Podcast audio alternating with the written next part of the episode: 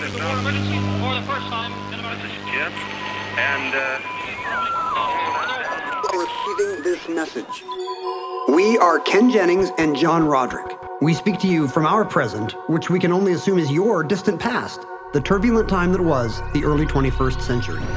Fearing the great cataclysm that will surely befall our civilization, we began this monumental reference of strange and obscure human knowledge. These recordings represent our attempt to compile and preserve wonders and esoterica that would otherwise be lost. So, whether you're listening from an advanced civilization or have just reinvented the technology to decrypt our transmissions, this is our legacy to you. This is our time capsule. This is the Omnibus.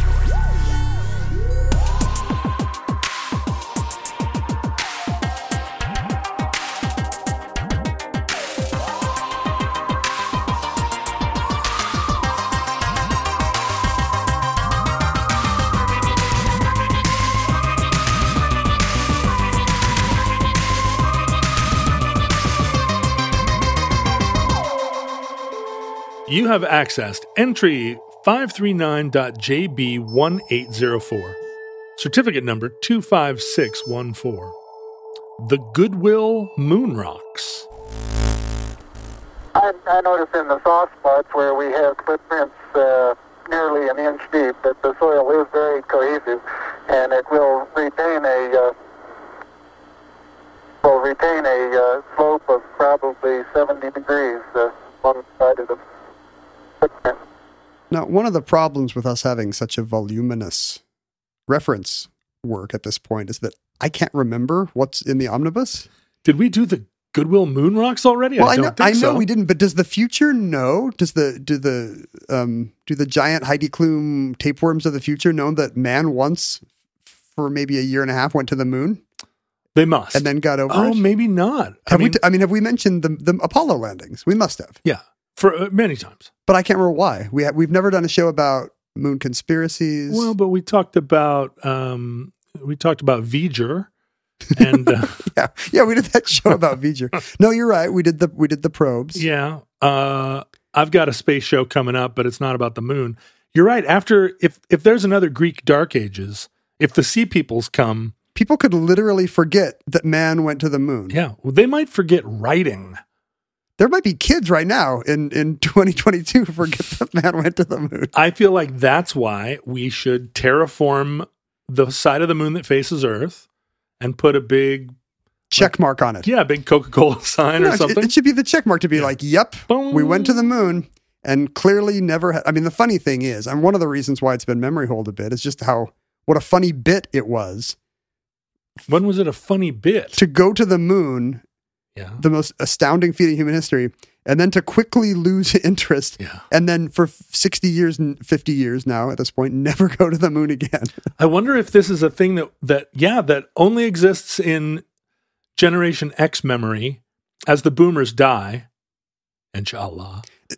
It'll Uh, soon be hotly contested. Not not in a conspiracy way, but just like uh, the moon. I mean, I know we sent probes to Mars. I'm gonna have to Google the moon though. It might be a flat Earth thing where where people start to disbelieve there is a moon. First of all, what was that Flat moon There, theory. there was a movie not very long ago where the moon collided with the Earth. yeah. The dumbest movie pre- uh, pre- preview I ever saw. No, it turned out to be scientifically accurate because it turns out that the moon is kind of a hollow paper mache thing Oh. filled with aliens. What was keeping it up there in the first place? I'm gonna say aliens. Oh, aliens. Yeah, and they're jets, obviously. when the moon, uh, when when Apollo landed on the moon, did it make a hollow sound? yeah, like clunk. That was the real giveaway. the astronauts are just walking around knocking dong, like dong, this- this can't be right. It also jiggled a little when they landed Mm. on it, like it's hanging from a from a children's bedroom ceiling. Uh, yeah, that's really interesting. I think about this all the time because I don't know if you saw the Saudis now are planning.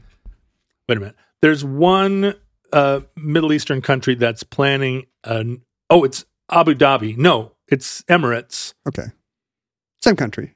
Yeah, but they are they're planning to uh, build a circular city. So the Saudis are going to build that linear city that goes what 100 miles uh, through the desert, and it's going to be just a trench. It's like a uh, it's like a Death Star trench. Is that what it's for? So you can, so you can like fly a fly a low flying plane through it. I think they're designing it to basically be the Detroit airport, where there's just a train that goes uh, the length of it and then comes back. Light rail is so much easier in a two dimensional plane. But it's weird. The Detroit airport's weird, right? Because you have to take a little elevator up to the train, and every time I'm there, I'm walking along, and I'm like, I don't see a train. I'll just walk to the next one. You also have to know if you need to walk ahead or back Yeah. to the train. Your your closest train may be behind you. so I just keep walking, and then I get where I'm going because it's not it's not like the Atlanta airport. Um, They should really say, "Hey, here's a train," but also if you just keep walking, you'll be at baggage claim in eight and a half minutes. yeah, it's just And right. then- it's just right up there. because in the real world, nobody would take a train for that eight and a half minute ride. Every time you land at the Delta terminal at JFK, you have to walk like six miles. it's longer than most most regional airports. The new the new Delta terminal, no, but so this Saudi city is built. and also they built in drama points because it's got corners. Oh, right. So you keep turning, thinking this must be it. No, Right, There's, an, there's another three thousand feet ahead of you. It's the Ohio Turnpike theory of like, got to put in a corner every once in a while. It's like Disney uh, Disneyland lines where they're like, you know, oh, do they do that? Do yeah, people won't people won't riot if they if they can't sense how long the line is. Yeah. Anyway, But so ahead. this city uh, that they're, we should probably do an omnibus on these uh, on these like uh, Arabian Peninsula cities that are trying to reinvent the wheel. let's do it right now. Okay, You have Uh, accessed entry some number Arabian Peninsula cities. But the one uh the one in Dubai is a is a giant hoop that goes around the entire city. It doesn't except- literally rotate, does it? Well, I don't think so, but it's elevated. It like it's it's 200 feet in the sky and it's a, basically a skyscraper except it is a loop. And I looked at it and I was like, it's the space station from 2001, which I have been waiting for since 1974. But building it on Earth seems like a huge waste of the concept. we Right. already have gravity on Earth. I don't know if you the the Emiratis know this. Yeah, I don't think it rotates. I think it's just meant it's another version of like, well, what if the train just went around and what if it was the Detroit airport, but it never ended? It was like a Ouroboros. But putting uh, building a city hundred feet off the ground doesn't seem like the most efficient use of gravity. I don't, I'm not sure that. Isn't this just the kind of thing where? I mean, you offered me Halloween candy earlier because you had so much surplus Halloween candy. Yes, Is this the kind of thing where if you have so much surplus petrodollars, you're just like, maybe cities should be in the air? It, none of this has any value to me. I think all of this has to. Uh, all of it, all of it, really raises the question: Why does anyone live in the Arabian Peninsula? It should there should be very small groups of Bedouin living in tents because that's all the environment can support. There should not be cities there at all, and they will be burnt out moonscapes one day when the water dries up, or when there's a there's a Greek Dark Ages again, and we forget how to write. It's also possible that we're speaking to a like a, a near future audience would be like, these guys are so dumb. They don't know we're about to go back to the moon.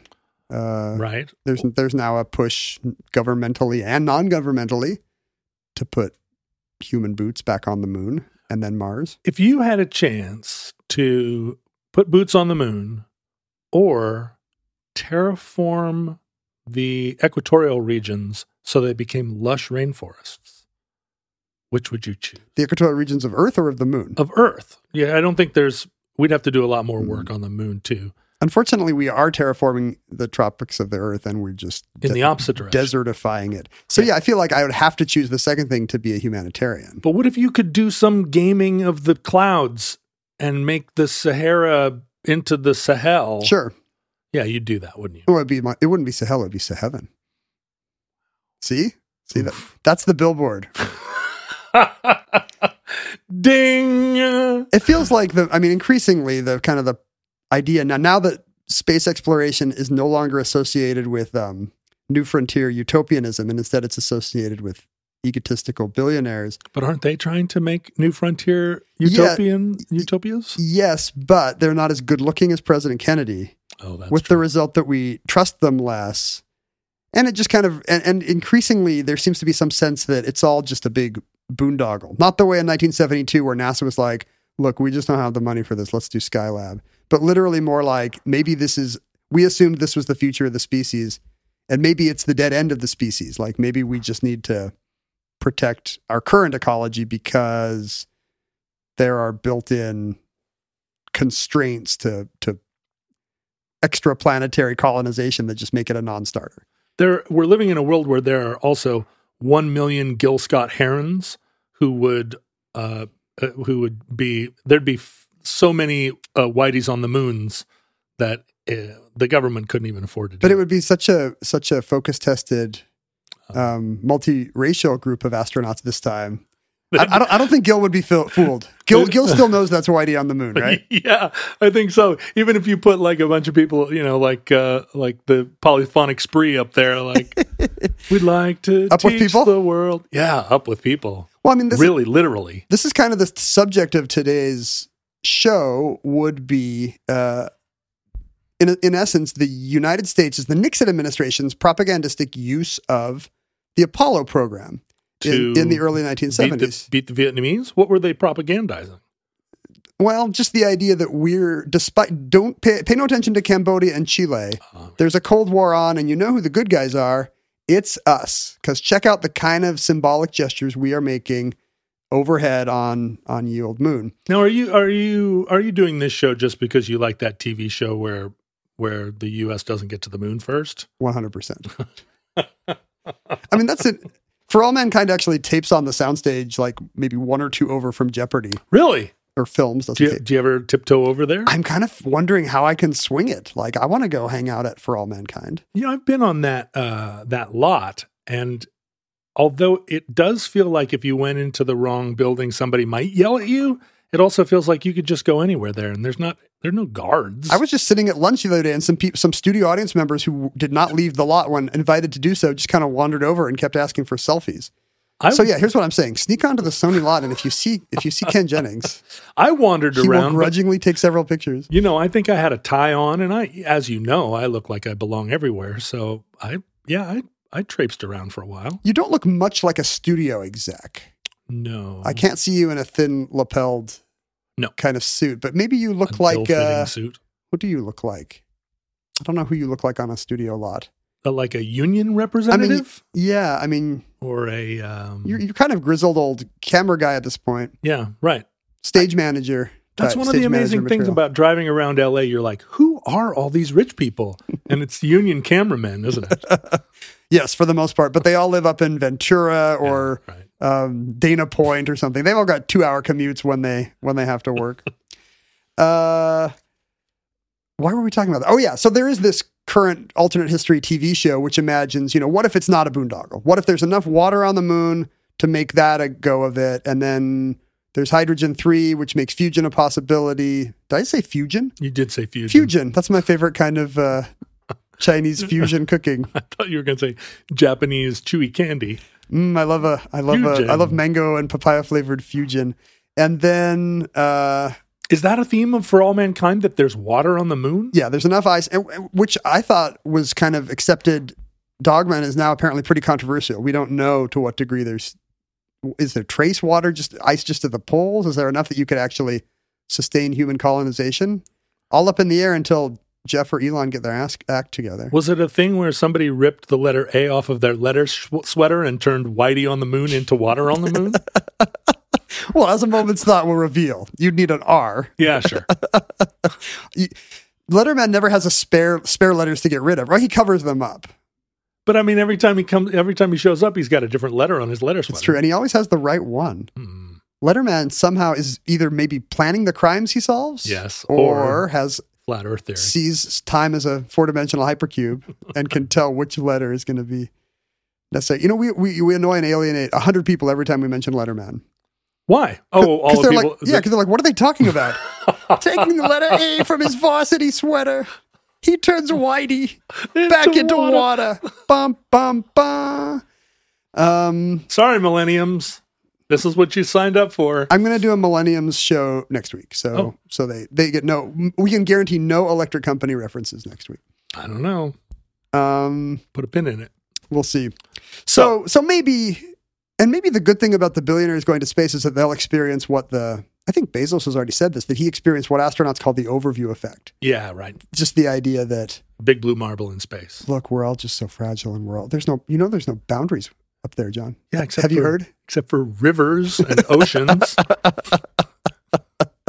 Anybody that's ever tried to get across the Eam, For some reason, the astronauts never noticed that. yeah, Um, but yeah, apparently there's this near universal psychological effect that everybody in space gets where even if they are already kind of starry eyed, we need peace, give peace a chance kind of folks, it really just drives it home in a visceral way that this is an urgent cause, the the urgent cause of our time. I love that you're both sidesing billionaire space programs. Well, I'm just clinging to the fact that maybe the the way to save them, Ebenezer Scrooge style, you don't send Elon Musk three ghosts and tell him to sell Twitter to the um, to the Human Rights Coalition. Right. You you send him into space and either a hope he doesn't come back, Right. or or b hope that his heart grows three sizes that day when he has the overview effect. Yeah, but the problem is those those tech billionaires already have the overview effect. They just think it's a crypto universe that they're gonna uh, r- remove all borders. They just think all these borders are gone, and therefore I should be yeah, the, right. the the the Federation of Planets. I'm gonna hack this whole border thing. I'm going to hack the overview effect. Um, we now think of uh, the moon mission as having these utopian, lofty goals, as um, articulated by President Nixon on all the plaques. Right. I read today that you know how it, it does not say what date that astronauts landed; it just says July 1969. And Oh. I and I think one of the reasons to do that was in order to be able to more plausibly say AD to sneak some religion onto the plaque. Does it say AD? It does say, yeah, it does say, Oh. in, you know, July in 1969 AD. Because I guess maybe if you do the whole date, it sounds weird to add AD. But if you just kind of do the year, To- to- uh, whose conspiracy theory is that? probably the atheists. Yeah. Well, Madalyn Murray O'Hair sued when they did uh, when they sang a Christmas Carol or something, and that's actually what scared um, Buzz Aldrin, who was some kind of Presbyterian elder, back into the closet. He took communion on the moon, Oh, but it was secret. but he did secret. He didn't get on the mic and be like, uh, "Houston, I'm preparing the second wafer, removing the wafer from the foil packet." Uh, he just like quietly, you know, well-behaved religion. Just Right. take your wafer. Don't, you know, don't call Jerry Falwell or the New York Times. Do you think the transubstantiation happens Does it work on more quickly because there's less interference between you and heaven? Right? There's not all that atmosphere. Maybe it's the lower gravity that helps. Right. I mean, Boom. I mean, it's also possible if you believe, um, for example, But Presbyterians don't believe in transubstantiation, or do they? probably mm, less so. Yeah. Why are you taking communion in, in, in, Less in that case? I mean, if you believe, for example, that uh, Jesus has salvific power over the whole galaxy, it's possible that, um, you know, he looks like a different alien on every world. He looks like a Jabba the Hutt on Tatooine, Oh, and he looks like a Ewok on the forest moon of Endor. interesting. And so maybe which, you know, the wafer turns into whatever kind of of space messiah you're localized for. Oh, yeah, sure. So if you take a wafer on the moon, you don't know what you're ingesting. Here's here's a question, you, and I'm sure you're the best. You're the best person to answer this. A hundred percent on If- Earth. If you are in heaven, is the, are there places like under heaven that you can't see? like Do you have to like, like infrastructure, like access tunnels and whatnot. yeah, or or or just like places in the universe where you would have to have a hole in the floor of heaven to look at those places? Is there? I mean, heaven's got a flat floor, It right? does. In Talmudic literature, you can actually see the um, top of Jacob's ladder sticking up through the ground, Oh, there you go. and you can see the machines that God uses to sprinkle manna. Uh huh. So there does seem Oh, to be that's a some. machine. well, I don't know if they would call it a machine, but yeah, whatever the the device is, the mana sprinkling uh, miracle box, you can see that. The implication seems to be that there's a layer of heaven, and then below that there's sky. So you don't want to drill through. You'd be like Wiley Coyote, Right. just standing on, finding out you're on a cliff. But like, what if what if there's a planet? Like, what if Endor just is behind the throne of God? So you'd have to look around it to see it, which would be weird, right? You know, like you wouldn't have you wouldn't that wouldn't be cool. Like you're craning your neck around the throne to see like what the I mean, if the God has a galaxies throne that are behind- located in heaven in three dimensional space, something's behind it. yeah something's behind. It. It's like an arena show where do you seat people back there? Do you put up a curtain? does the stage rotate? Is there a is there, are there monitors so that the people with bad seats can get can see the Almighty? Um, I think we just have to assume that it's How a, many angels can dance on the head of? it's a higher dimensional space. Yeah, okay, Heaven's gotcha, a gotcha. tesseract, Okay, gotcha. which means you know you look in directions we don't have names for, and you can see every planet in God's creation. Right. Does that does that answer your question, John? I don't want to leave any theological uh, uncertainty here. It's a it's This is a clearly the right answer. it's a tesseract. So So there's dimensions we can't even name. You Yeah, can, you- You, can see every point in the universe from heaven. So it's a it's basically It's located outside the the n dimensional crystal that is our space time. should should the should a wrinkle in time then be our our our guide? I think it has been mine this whole time. Does that mean I didn't even realize it. You worship Mrs. Whatsit? I think I think I am Charles. Uh, I always thought I was the normal kid.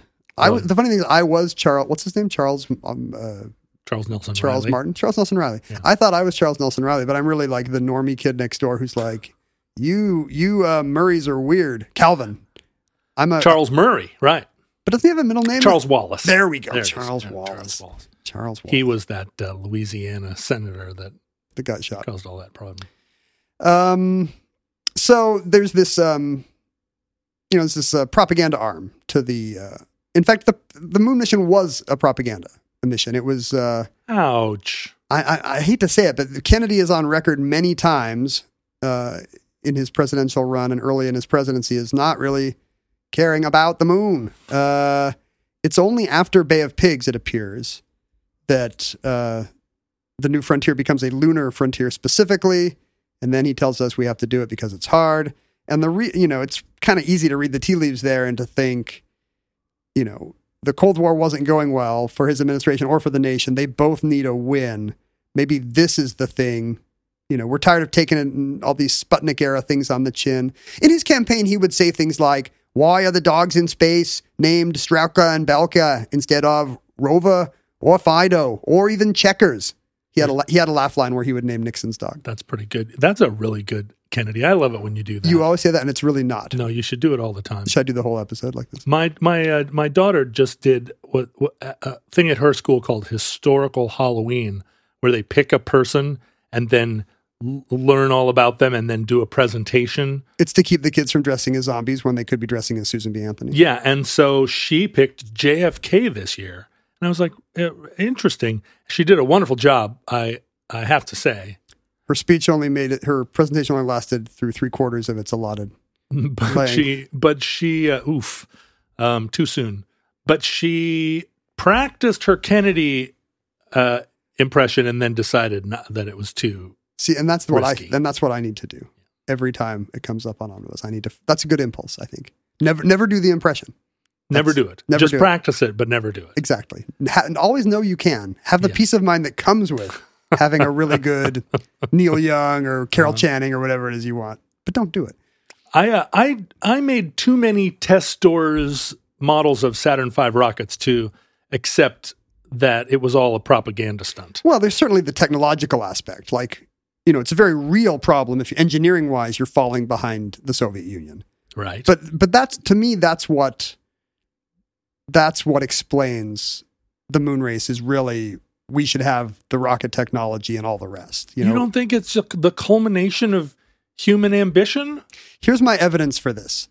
There was no actual scientific, uh, and- there, you know, certainly yes, there is this. The question is, is that symbolic exclamation point um, more useful as a humanitarian tool or as a, uh patriotic symbol? Oh, I mean, just in terms of why climb Mount Everest? oh, sure. Why go to the bottom of the ocean? It's very easy to defend, but here's the question: Why do you go to the bottom of the ocean? Is it just because it's hard? Uh, there was no actual scientific mission for the Apollo astronauts until fairly late in the program. It was a NASA engineer named Max Faget who famously said at one point, "Look, it wouldn't look very good if we went to the moon and don't have something to do when we got there." So this whole thing about Look ge- for the black obelisk. the whole thing about geology and sol- and lunar samples and rock samples was not a, a part of the program. It was stapled on later just so that we wouldn't land there and then be like, well, we got to go home in 21 and a half hours. and we've put out the flag and the children's letters to God. Uh, So, so was the theory that the moon was a big blob of lava that came off of the Earth? Did that pre-exist? no, in fact, really good science did end up coming off Apollo 11 just because of this accidental discovery that, oh, we need to give them some little chemistry sets to do up there or it's going to look dumb as hell. Uh-huh. Um, the uh, you know Neil and Buzz were on the moon for about 21 and a half hours on Apollo 11. I think about seven hours of that is rest period. Um, so they had about 14 hours on the surface, and one of the first things they did, seven minutes in, was collect a soil sample. I think uh, I think it's Armstrong. He attaches it to his belt, so just in case they have to get out of there in a hurry and can't do the rest of their checklist, at least they're going to bring, you know, they're going to hustle back into Eagle or whatever, or which one takes off? Eagle landed. Eagle lands, but Lem or the command the command module stays up. Lem. Lem, Lunar exit module. yeah, probably. Well, I, it never occurred to me. Did they go into the lunar module and go to sleep for seven hours? How could you be on the moon and go to sleep? The funny thing is they, they were scheduled to have a rest period right after they landed. The Oh, origi- right. the original schedule is like, and then you'll rest for four hours. And you know these guys are test pilots, and they're like, the hell we will. we're going to start getting ready. And the funny thing is, you know how long it took them to get ready to get out? About four hours. like, Really? yeah, they end up not not um, setting doing the footprint for another four hours just because They had to get their belts tightened. everything was slower, and that included the um, all the samples. They had scoops and tongs so they could lift up powdery stuff. Scoops and tongs is my is uh, my legal representation. Scoops and tongs, attorneys at law. Uh, it sounds like two two devils in a in a very tired C.S. Lewis work or something. Scoops and tongs. Scoops and tongs, they just want you to sin, John. Um, they also had hammers and core tubes, so like metal cylinders that they were going to hammer into the moon's surface. The problem was all this stuff, you can't bend over in those suits. There's the gravity problems. All of it was much more cumbersome than anything they had tested for. Um, and so they had these, some of these core tubes on some of these missions were designed to go like 70 inches down. They were Oh. long telescoping things. But every time they hit it with a hammer, they bounced uh, Boing. six, six feet in the air. They fly into space. Uh, no, the moon. They, they popped a hole in the hollow moon. Oh, of and, course. and the and went. Uh, no, like at one point, like Neil realized he Armstrong and Aldrin realized they could not get more than six inches down, so they were getting very shallow core samples. But they brought home like almost fifty pounds of rock, forty nine point something pounds of rock, and immediately they Built a sandcastle. Yeah, they were trading rocks uh, in the in the command module on the way home. Michael Collins was like, "Well, I don't have any rocks. You need to give me one of your Aggies." No, uh, scientists immediately see that it's basalt, a volcanic rock, an igneous rock, Right. and breccia, a rock that gets, you know, what happens when a igneous rock gets shattered? Tell me. Um, well, you get breccia. Oh, sorry, that was a It's right there in the name. that was not a question. That was like a, a positive phrase or some kind of subordinate clause. Um, and they were dated to 3.7 billion years old. Okay. So suddenly the moon, which we had thought well, maybe it's just some blob of undifferentiated cosmic debris, suddenly we know that it's it was once a big magma ocean. So that changes all our science and is kind of the beginning of our modern day theorizing that maybe it was the Earth's core that got hit with a, yeah, a b- blobulator. Earth gets impacted by some kind of giant Mars-sized thing. Right. A bit of it bloops out, you know, and then the spinning and the gravity makes it back into a sphere as it cools. Mhm. And then we didn't even know if the craters on the moon were volcanic or not. And the fact that they were breccia, they, they were caused by impact, proves that they were all meteorite, impact. And 3.7 billion years was an eye opener because that was older than any Earth rock we had at this point. So now the moon has an age and it's incredibly old. Um, later missions came back with rakes and electric drills. Um, we were essentially taking these, most of them, hotshot test pilots, and making them act like quarry miners in Uh-huh. the in the world's worst The quarrymen. quarrying wardrobe, the quarrymen, if you Yeah. will. Uh, and and they didn't like it. We did not send a geologist until Apollo 17. The very last mission was uh, by me. I mean we. I mean the human race. we, yes. I don't speak for the Nixon administration, and I'm not not speaking as an American here. Um, we sent the first geologist, Harrison Schmitt. Who was um, actually interested in moon rocks while the other guys played golf. Well, that's kind of the funny thing that actually happened. Because all these guys were just, you know, because the mission had been set up to just like beat the Ruskies, and then with the science kind of ta- the geology tacked onto it, you know, obviously they were all test pilots, they were all military guys, and when a few scientists got added to the program, they were like, "What?" You know, there was a chemist in the in the command module on Apollo uh, 12, and then there was this geologist guy, Jack Schmitt, on Apollo 17. Yeah, what would they even talk about? Uh, exactly. They can't talk about tailhook. yeah, they were always talking about tailhook. the astronomers, or the astronomers, the the military, the test pilot astronauts had to go to these geology classes, and they hated it. It was like guys writing on the board, feldspar, you know, Fe three, Si two, oh, you know, writing all these formulas, and the astronauts are dutifully writing these down because they're military, and they're just like, this straight up sucks. Did you take college geology? I did not. Did I you? did, and I really enjoyed it. But it You, was you couldn't be an astronaut. Well, but it, it's um the it's the problem with a lot of that college science where two years later I couldn't remember a single thing. But at the time I was like, oh my god, I know it all now. I feel like if you'd got into it, you would have found by the second year classes, you're like, this sucks now. like it's the intro to the science that's super fun, and then advanced geology. Nah. But you know, like it, I'm gonna Wa- hear. I'm gonna hear from geologists. now. Washington and Oregon are so full of interesting geological things that it just felt like, oh, field trip, check it out. Ken, I'm I'm planning on hiring uh, uh, some assistants and employees, but I don't want to do all that HR baloney. People today are so hard to manage. They're going to be coming up to you and saying, uh, you know, Ray always eats his lunch in the uh, uh, ventilation duct, uh-huh. and the smell just gets in the to the whole building. It feels like eighty percent of what HR does is lunch complaints. It's related to liverwurst in, in many cases, Mm. and But uh, somebody's always stealing somebody else's jar of honey. Right. And sometimes these are serious issues, and, you know, a small business owner might be out of their depth, and sometimes they're stupid issues, and a small business owner gets fed up with that crap. Well, so what? Uh, what are my options if I don't want to do this? This feels like a like almost a deal breaker. In both cases, for problems large and small, you can basically outsource your HR manager position to Bambee. B A M B E E.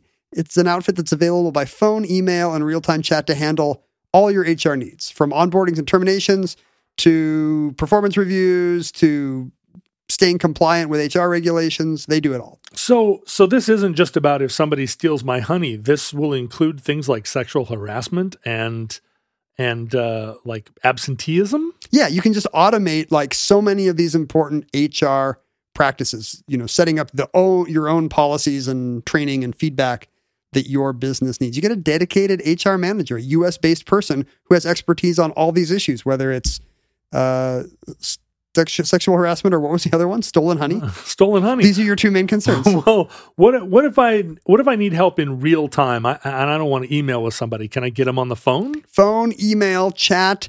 This is the kind of thing that would cost you 80 grand a year if you had to hire for it. But if you just use Bambee, that's $99 a month. Will this help me stay compliant with regulations? Like like I don't have time to read all that paperwork. I mean, that's the kind of thing why that's why you need somebody with expertise. Like small business owners kind of sometimes feel like they're out of their depth. You need to schedule a free conversation today, and you'll be surprised to see how much Bambee can take off your plate. You spend way too much time dealing with HR when you should be spending your time making a profit. If this speaks to you, go to bambee.com slash omnibus right now. That's B A M B E E dot com slash omnibus. Bambee dot com slash omnibus. The astronauts did take field trips. That's what saved it. So there was at first there's all this bad blood, like, really, we got to take this Jack Schmitt guy and turn him into an astronaut. This is bull. So all these kind of um, right stuff, aviation bar guys are think this geologist is going to hold him back. And Schmitt is like, you know what? We're, you know what we're going to do? We're going to make science fun. Wow. He becomes the Bill Nye of NASA and says, look, let's all take field trips. Let's go to Iceland and see what a moon like volcanic landscape looks like.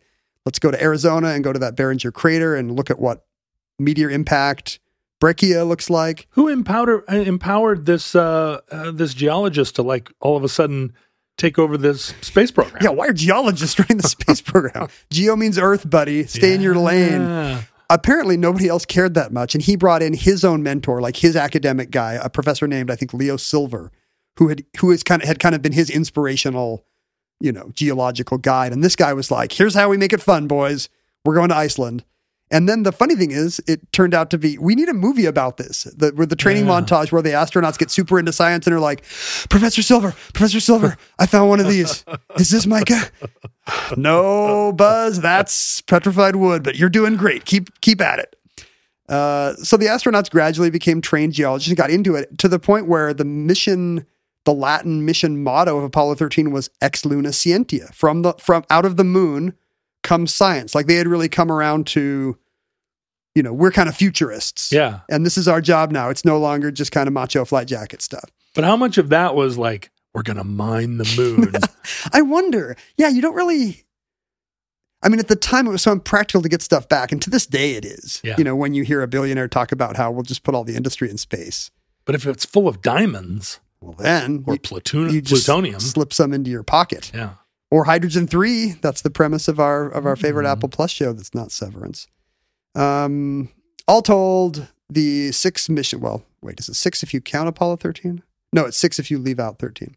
The six missions that landed on the moon uh, brought home 842 pounds of stuff they didn't leave with moon regolith and core samples and all the rest. Um, There's at least that much Chinese food left over in my fridge right now. Earth got 842 pounds fatter Uh-huh. in the early 70s. Except we kept leaving all that space debris on the moon, all the Oh, that's true. all the landers. it So was I- a trade off. I wonder. But then Elvis is getting heavier at the same time. yeah. So it's hard to say where the what the equilibrium is.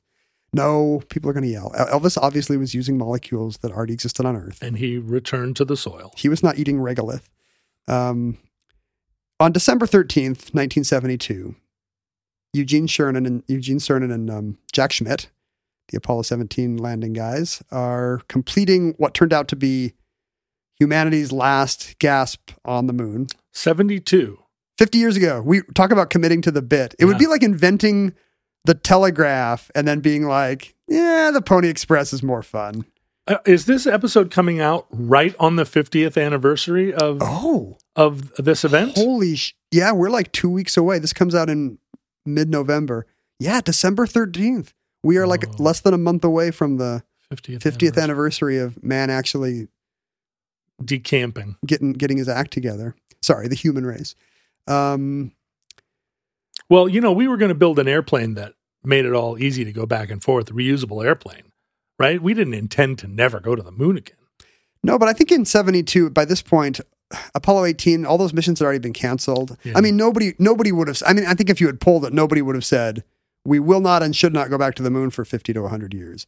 But it was clear that the public's interest in the mission was fading and all the money had been diverted by Congress and NASA had decided, well, we'll say Skylab's the future and see if nobody notices.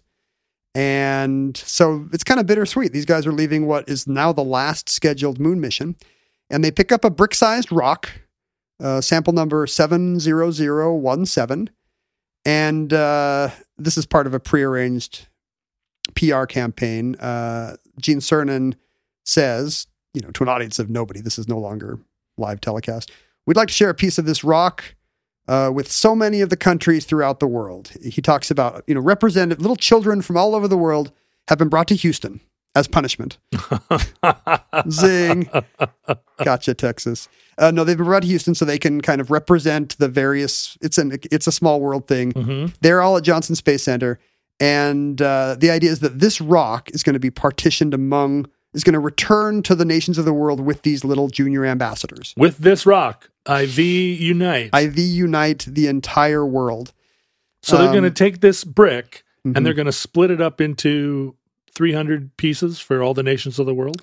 The- Does, does Equatorial Guinea get a little piece? There is an approved list, and I believe Equatorial Guinea is not on it. Let me see if I can find the list. Boo. Equatorial Guinea had only been independent for four years. Oh. So you'd think it would be on the list. But in fact, the Nixon administration announces uh, that there is an approved there is an approved list that uh, 135 countries will be getting a little tiny fragment of this moon rock. Um, and each of the 50 US states will receive one as well. Now, it turns out this is not the first time this had happened. Uh, there was a similar Apollo 11 initiative where one of the moon rocks from the first mission had gone out, I think, to the same approved democracy loving group. Broken up into little pieces. Yes, broken up into. And put put under glass. I've got great news for you, John. Equatorial Guinea is on the list. Yeah. the They deserve it. The Soviet Union, interestingly, is not. They can get their own moon rocks. Well, they can, but China can't, and China's not on the list. There does seem to be an effort to, um, to you know, uh, exclude the the other girls. well, look. Except we got Eastern Europe, Poland, We always were trying to make make Cutzel up to Poland. Bulgaria, Romania. I mean, it's not clear what qualifies you for uh, for this. Oh no, I'm sorry, it's alphabetized weird. China is on the list, Okay. so it's pretty universal. It seems like maybe maybe some dictators are not allowed. Zaire is not on this list, for example. Um, I'm sure, who are your worst dictators in 1972? Oh, so many. Starting with Nixon. It's got to be left wing, yeah. not counting him and all his approved ones in Bolivia or wherever.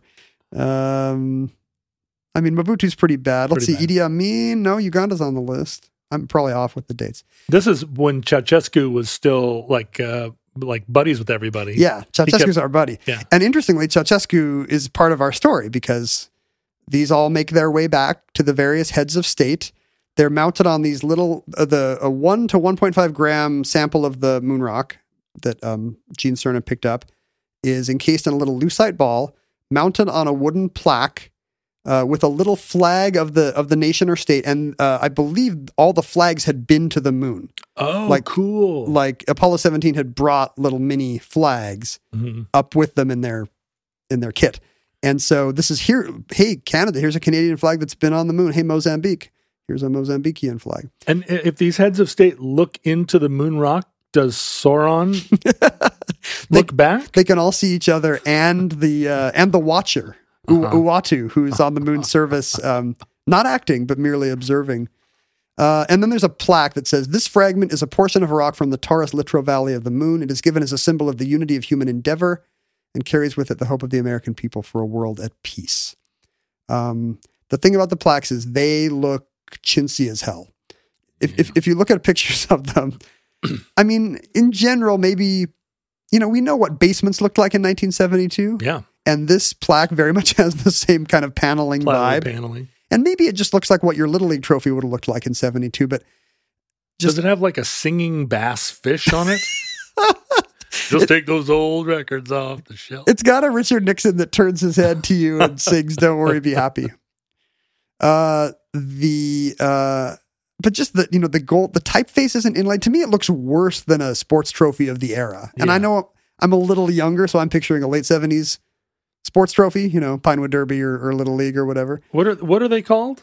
Uh, just look up look up one. maybe Apollo. The uh, Wikipedia entry is Apollo 17 lunar sample display. Although the rocks are usually called the Goodwill Moon rocks. Oh, look at those. the plaques are kind of um i mean Yeah, i'm those- sure they're not just cut out pieces of paper rubber cemented onto a, a, a piece of ply, uh, varnished plywood cheaply varnished wood but it sure they- looks like they are Yeah, they do. it's not gold inlay lettering or anything It feels like it should say a clean desk is the sign of a sick mind underneath it, or how am I supposed to work soar with the eagles if I have to work with the turkeys? it's kind of got this sans serif font that like you know world book encyclopedia might use for a sidebar uh, The the the typewritten text looks like it was typed with a selectric on a piece of paper and then cut out and, and, with scissors. and that must not be what it is are we just seeing the light catching a plaque wrong it looks really chintzy no, because because I I can the, see the, the angles are not right angles yeah, right I can see that it's not even. It's like the, like like somebody somebody at the State Department's doing this with a paper cutter. yeah And then it's kind of funny. Richard Nixon's name is in capital letters. Yeah. Although you know none of the, none of the stuff about a world of peace is. Um, he's I- the biggestest. it's his signature, I guess.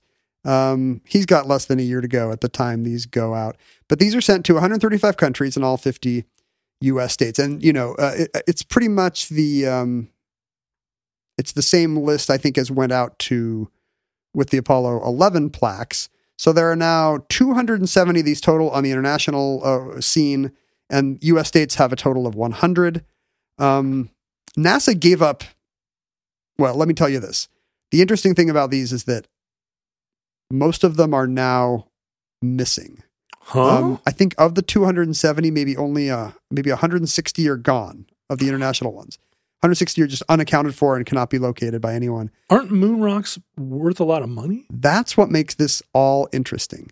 Moon rocks have never been sold on the open market. Well, only once have, have has any moon material been sold on the on an international market legitimately. There is actually U.S. law forbidding the sale of the following kinds of space artifacts: uh, anything from the Apollo One fire, Oh yeah, anything from Challenger, right. anything from Columbia, and a moon rock. Those are the four things you cannot legally trade in. Um, so the only time these ever sold was like a, there was an authorized the Soviets authorized the sale of like um, like 0.2 grams of Russian moon dust that had been probably been brushed out of a of a pretty dodgy Soviet suit at some point. And they they went on in 1993 they went on some Sotheby's auction. 0.2 grams of dust went for four hundred and forty two thousand five hundred dollars. Whoa. Um, So all these plaques that got thrown into a desk drawer somewhere and taken home by a executive secretary are sitting in a den in in uh, Lagos. NASA gave up title to them and considers that this is not their problem. NASA's like, hey, these were freely given to the state governments and the and the heads of state of the world. This is now their problem. We're not going to enforce this. But there is reason to believe that because there have been no open sales, that there might be these might be incredibly valuable artifacts. The the benchmark that's usually used is between five and ten million dollars, and that comes from what I can tell is an unsubstantiated story about Nicaragua's Goodwill Moonrock, which was uh, in this version of the story sold to a wealthy Middle Eastern potentate of some kind for between five and ten million dollars. Uh, the story later got out. Apparently, when that same Moonrock got into the hands through resale of a Vegas casino owner, who I think at some point displayed it. He had like a Moonrock cafe, which would be like maybe the Hard Rock Cafe, but with Moon rocks. but with the moon instead of uh, you know uh, uh, Pete Town- uh, Roger Daltrey. But but so the Hard Rock Cafe tries to get you in there by putting up a bunch of jackets. yeah and dumb things. guitars. The Moon Rock Cafe would just have the one Moon Rock. and it's a pebble. It's one point. What is it? One point two grams. It's you know it's pretty underwhelming.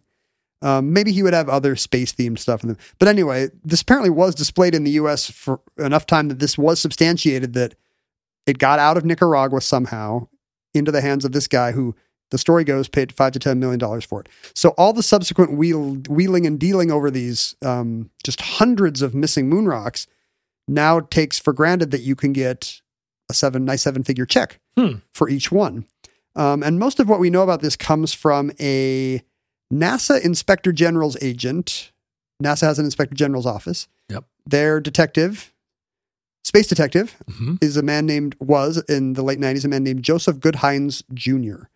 Didn't you get in trouble for calling a Terry Pratchett character a space detective? I did. I said space detective, and then there was a lot of debate uh, about it. Whether But it- you should be killed. Well, no, it was one of those fan service debates where they all were really mad about it, and then at the end concluded that yeah, I guess he's a space detective. Well, this dude really is a space detective.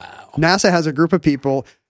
I mean, most of their job is going after the big fish, which would be um, Grif, graft, grift. embezzle, embezzlers Grift at at aerospace companies. You know, who at Lockheed Martin has decided to pad the deal by this much and and bought a and bought a Corvette. You know, um, so that's what their main job is. But there's also he has more interesting stuff. Um, there's a famous. A lot of this color comes from a great article that a journalist named Joe Kloc wrote for the Atavist in 2012 about Gutheinz's quixotic, quixotic uh, quest hmm or quest, as I guess you would say. Um, Chaotic cast. a chaotic Kest.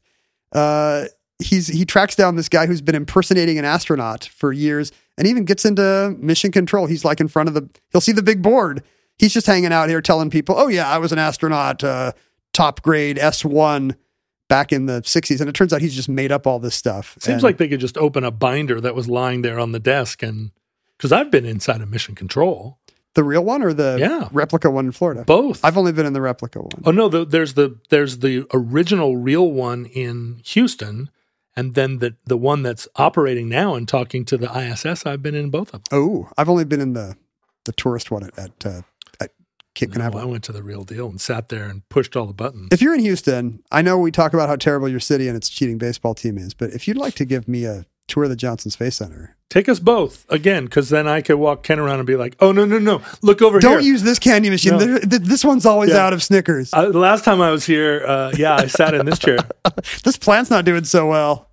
Uh, the um, so apparently it's a plot point in For All Mankind that security's not great at the Johnson Space Center, and apparently that is true in real life because a lot of his job was you know finding these grifters and impersonators, and a lot of the grift had to do with moon material and fake moon material. Really? People would just sell any Dust. old dust or desert rocks and claim that they were moon rocks and um, But there would be no way for moon rocks to get out. So all of that, there was no Well, legit. look, like people brought back a ton of stuff on their on their stuff. So all it takes is, I think, a lot of the speculation about this is it was just some functionary at NASA just pocketing, you know, uh, scooping some dust into their hand off of a table and being like, "Lol, I've got some moon dust." but it would only and at some point, their kid is like, "Hey, how much do you think that's worth?" it would only be useful if there was like a documented provenance, right? You can't just be like, "Oh, I used to work at NASA and here's some Except dust." if you're selling to some shady private collector or Saudi oil guy, you know, like maybe it's understood that there's no way to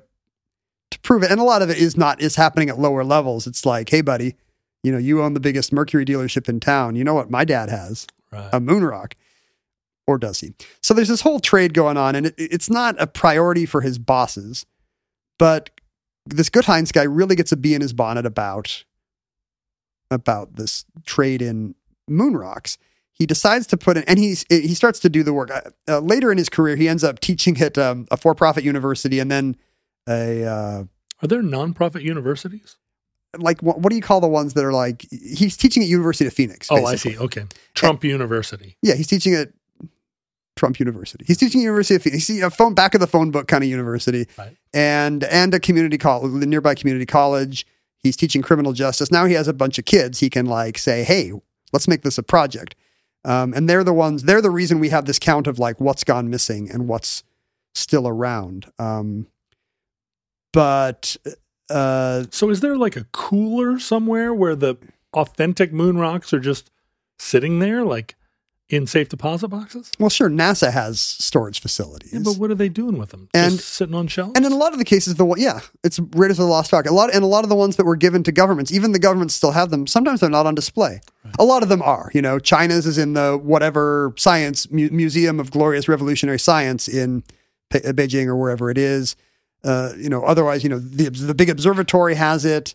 But a lot of times they're just kind of in rundown displays, and in many cases, the they are in possession of the museum or the observatory or whatever, but they're just in a vault somewhere Yeah. or in the director's drawer or, you know, we've indexed this as number, you know, it's Raiders of the Lost Ark. We've indexed this as 18602, but, you know, who knows where it is? We'll, we'll have to get into the paper files and those never got digitized and nobody's looked at them since 2006. And so, um, so he, with these students, he kind of organizes this, um, let's find, let's figure out what happened to the moon rocks, uh, uh, task force. And one idea he has is to place an ad in USA Today. Moon rocks wanted. You know, he's going to pose as a collector. hmm Um, This is like Chris Daniels. yes, Yeah. and this actually works. the The most of this Joe Kloc article follows the attempt to track down the missing Honduran moon rock, which apparently a following some coup, a colonel. We meet a guy named Rosen, who's a procurer for an American fruit juice company. So he's tramping around Honduras looking for the the plumpest guavas or whatever, Mhm. if you know what I mean. hmm And uh, some guy who's an ex colonel in the previous regime is like, hey, you know, when that Lopez guy got forced out, he had given me the moon rock. Yeah, sure he did. And I've got it. Like, and I've I've started to hear this thing might be worth like a ton of money. This guy's just a fruit buyer, but he's like, oh boy, the Honduran moon rock. hmm Um, and he's like, well, I can get together ten thousand dollars now, and maybe I can, maybe I can get together like fifty thousand more. And in the end, he can't. In the end, he can get together five thousand more, but he still ends up meeting this ex-Honduran military colonel at a Denny's by the Miami airport, and he's like, "Sorry, I only have five thousand. And Colonel whoever is like, "Yeah, okay." What? Really? So suddenly, our boy Rosen has a Honduran moon rock that he thinks he can get five million for. yeah. Um, and this is the and he's the guy that reaches. He sees the ad in USA Today and reaches out and says, "Hey, you know, I, a couple of years ago, I actually tracked down the one from Honduras." And so then this becomes a whole sting operation where he says, "I want the five million that the that the Nicaraguans got." And Gutheinz is still at NASA at this point, but he does not have five million dollars. NASA does not want to throw a five million dollar briefcase at this at this quixotic quest. Um, he's working with some other agent because mail fraud may be involved. So he's working for some other kind of postal inspector general guy. And that guy's agency does have five million, but you know what they don't care about? The Hon- Moon rocks. the Honduran moon rock. So nobody will pony up the briefcase of cash necessary to to get back this this one of a kind treasure. Now, why do they want it back? Because they they had given it away. They said that they'd given it away freely, right? So this was, well, I mean, this this is all just one guy, one kind of eccentric law enforcement guy's white Right. whale. it's like that guy in Andor who who is just like, I'm going to catch this guy. Yes. Or the, the guy in every serial killer movie Right. who's like, your bosses have moved you to another case, um, Callahan. Well, I'm still going to get the Zodiac, you know? Uh, I, apparently that's him. And if you need $5 million and it's the late 90s, where do you go? He remembers his. Noriega. Wait a minute. Noriega's got his own moon rock at this point. Um, I mean, it's interesting to. Well, let me finish this story. Because it's insane. He remembers his Marine father talking about, you know, who's a good patriot and has a ton of money is the guy that was running electronic data systems in 1979 when the those guys got taken by the by the Iranian whatever, you know, some Yeah. hostage situation. This is the guy that put up the money and got on the plane and got them out. You need to call Ross Perot.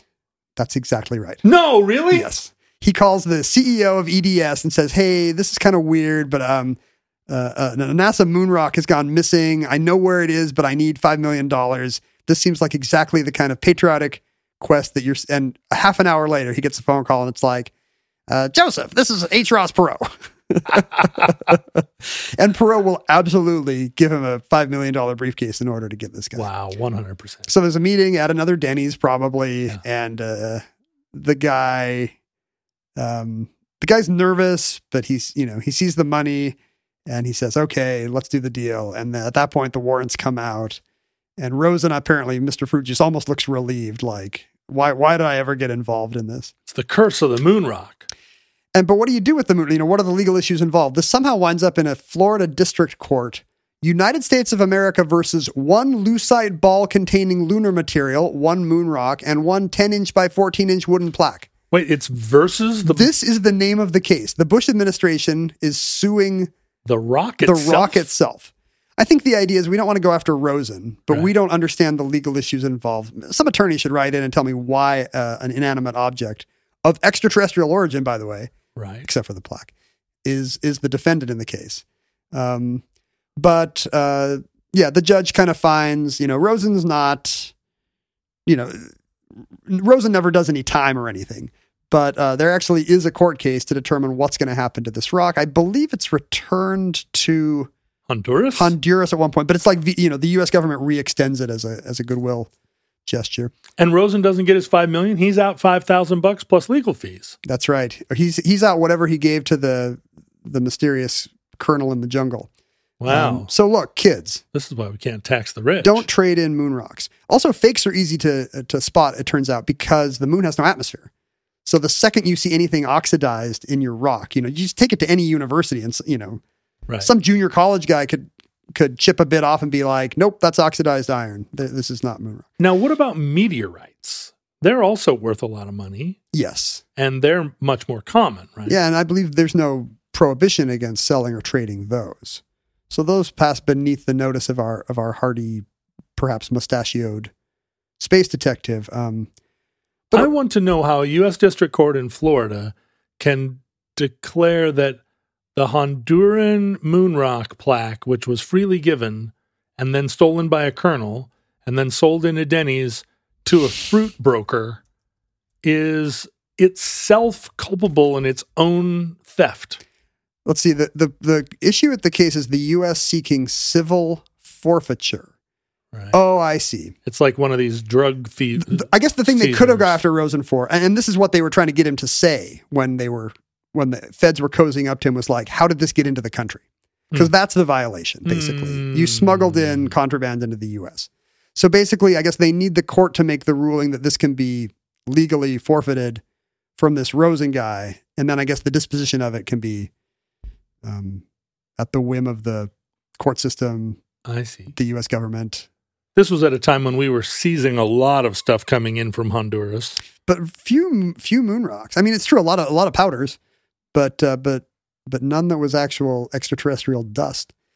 So um, over the years, Gutheinz has found has been able to trace quite a bit of what happened. I mean, a lot of the problems you were giving, as we've gestured to, a lot of these were given as gifts to Muammar Gaddafi. Right. You know, there's been a lot of turmoil. That one's gone. So not the nation of Libya, but like given to the head of state. Well, the thing says it's been given to the head of state. You know, the, I guess it says presented to the people of the kingdom of Norway, but in practice that meant let's give it to a U.S. ambassador. He'll get an audience with the governor general of Canada or the king of the queen of the Netherlands or whatever it is.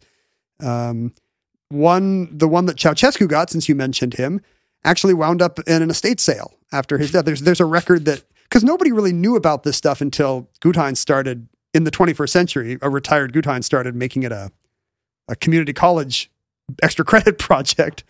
Um, and then people were able to find a record of, well, it looks like Ceausescu's was sold in an estate sale after, you know, Romania went belly up. Um, Franco's grandson said his mom had it for a long time, but it, but she then sold it. Um, in many cases, uh, there's documented theft. Uh, Cyprus is an interesting one. In 1974, just at the time that these are going out, um, I think maybe the same month that the moon rocks are going out, a, a U.S. backed Greek coup, right wing coup in Cyprus, leads to a Turkish invasion in Cyprus, leading to the partition, Partition. we have today. Um, and in fact, the following month, the, the killing of the U.S. ambassador, the U.S. ambassador is killed. So not only is there is the guy we gave the moon rock to um, in a body bag, it's not clear what government to send it to. So the Cyprus one never even made it there for for boring geopolitical reasons. It's still sitting in a in a State Department file cabinet somewhere. One would only assume. Um, there was a fire at the Dublin Observatory that held Ireland's uh, moon rock, which means that uh, and then the moon rock birthed a dragon. Gutheinz's boys and girls at uh, you know his How to Get Away with Murder gang at at some community college in Arizona have been able to trace that one down to the exact landfill where it is. The Finglas landfill outside Dublin, no way. somewhere under millions of tons of trash, might have a five million dollar. It does have a, a, a, a Irish moon rock that might be worth five million dollars. This is like that guy that threw away the disk drive full of Bitcoin. It's exactly like Bitcoin, except you'd get a moon rock instead Oh. of instead of something that doesn't exist. You can't forget the password to a to a moon rock. Um, the U.S. states, even many of the state ones, are gone. Whoa. Washington's, I'm happy to hear, is in the um, Historical Society in Tacoma, Okay. where I've never been, Oh, it's good. and I believe it's on display. I've been to the Oregon one, but I don't think they have the moon rock. Um, the Alaska case is very interesting because it, it turned into uh, one of the captains from Deadliest Catch, a guy named Coleman Anderson, turned up with the moon rock and was trying to was trying to find a buyer for it. How And the it- hell did he get it? Well, it turned out he was the stepson of a guy who used to work at the Capitol, who had some crazy story about the building burning down. And uh, let me see, they were displayed in 1969. Wait a minute, 69. That can't be right. Oh, the Apollo, sorry, the Apollo 11 one from 69. No. The Apollo 17 one never got to the museum. The museum, there was a Anchorage museum, an arson at the at some Anchorage Science Museum in 1973, which Hmm. you no doubt remember. Oh, yeah. Um, and this a guy, had the- uh, a, a, a, lo- it turned up at a local aviation museum, and the curator there said um, he had found it in a f- he had found it in a fire. Uh, no, wait, no. The only aviation museum I can think of is there's one on Lake Hood that's that used to be really prominently visible from the road to the airport that just had like this total jumble of old fighter planes kind of all on top of each other. It was basically just a shack. I can't think of another aviation museum in Anchorage. It was a transportation museum. I guess that's one way to think of spaceships. Hmm. It's trans- so it's right Yeah. there next to a covered wagon. Yeah. There's a moon rock. A local guy named Phil Redden curated it. I wonder. They, I guess they had taken a tour of Alaska, and then somehow his little museum wound up with it. Um, it was arson in that museum that destroyed everything. Oh. And I guess it's his ne'er do well stepson who went on to become the deadliest catch king crab captain, um, who says he went to help his dad clean up the debris and found it in the rubble. Um, other museum staff said they actually saw it reload, saw the um, the uh, moon rock displayed after the fire, and Coleman Anderson apparently just walked out with it at some point. Um, so then it turned into a whole legal case. It's now been returned to the people of Alaska.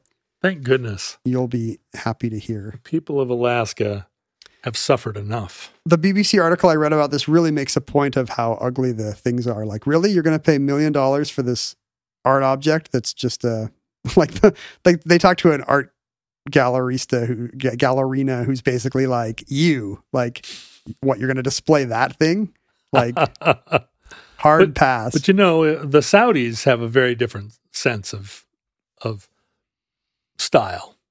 Right. And it's just what it symbolizes and and the fact that nobody can have it. It's like it's like having a American Express platinum or obsidian card or whatever, you know. You you've got a thing that people say you can't have including governments. What do you think the chances are that a futureling is going to put one of these in the mail and send it to us, and we're going to have Uzbekistan's Oh, moon rock That- here in the bunker? That would be the dream. We can promise you legal amnesty if you send us uh, the Swaziland moon rock because your uncle got it through some mis- misbegotten means. Uh, we almost certainly will not turn around and try to sell it immediately. we will not notify the authorities. We'll put it Um, on the wall here. It'll just be one more decorative element. We'll put pictures of it on the Patreon so everyone can enjoy it Mhm. who has who has chipped in. There's a lot of wood paneling in this basement already. it would it would blend in down here actually. Um, but there's hundreds of these still missing, both foreign and domestic. it just seems like one of those i mean you've got those those uh dum dums driving around the south in their truck looking for old rusty road signs. There has to be and all the art thieves and all the global like People looking for wax cylinders with blues music on it, like like how is there not a subculture of people traveling the world? It it feels like these would actually be really easy to find because they do They're, they are going to be in like the living room of a retired undersecretary of the interior exactly. Uh, if you yeah, if if you know about the shadowy demimonde of of moonrock trading, we would like to know more. I think it's funny that they're called the Goodwill Moonrocks, and today you might actually find one in a Goodwill. and that concludes the goodwill moonrocks entry 539.jb1804 certificate number 25614 in the omnibus Futurelings, in the unlikely event that you have a moon rock in your basement, as I said earlier, please send it to us at P.O. Box 55744, Shoreline, Washington 98155. If social media still exists in your era, seems like increasingly less likely unless you are, uh, unless you're Unless you- on have you- Parler. Have you been a guest on the Joe Rogan podcast? You may still be on Twitter. Uh, for the for the short term, you can find us on social media. Although I would recommend that you read a book. Um, you can look for Ken at Ken Jennings at Omnibus Project at John Roderick, Roderick, etc., etc.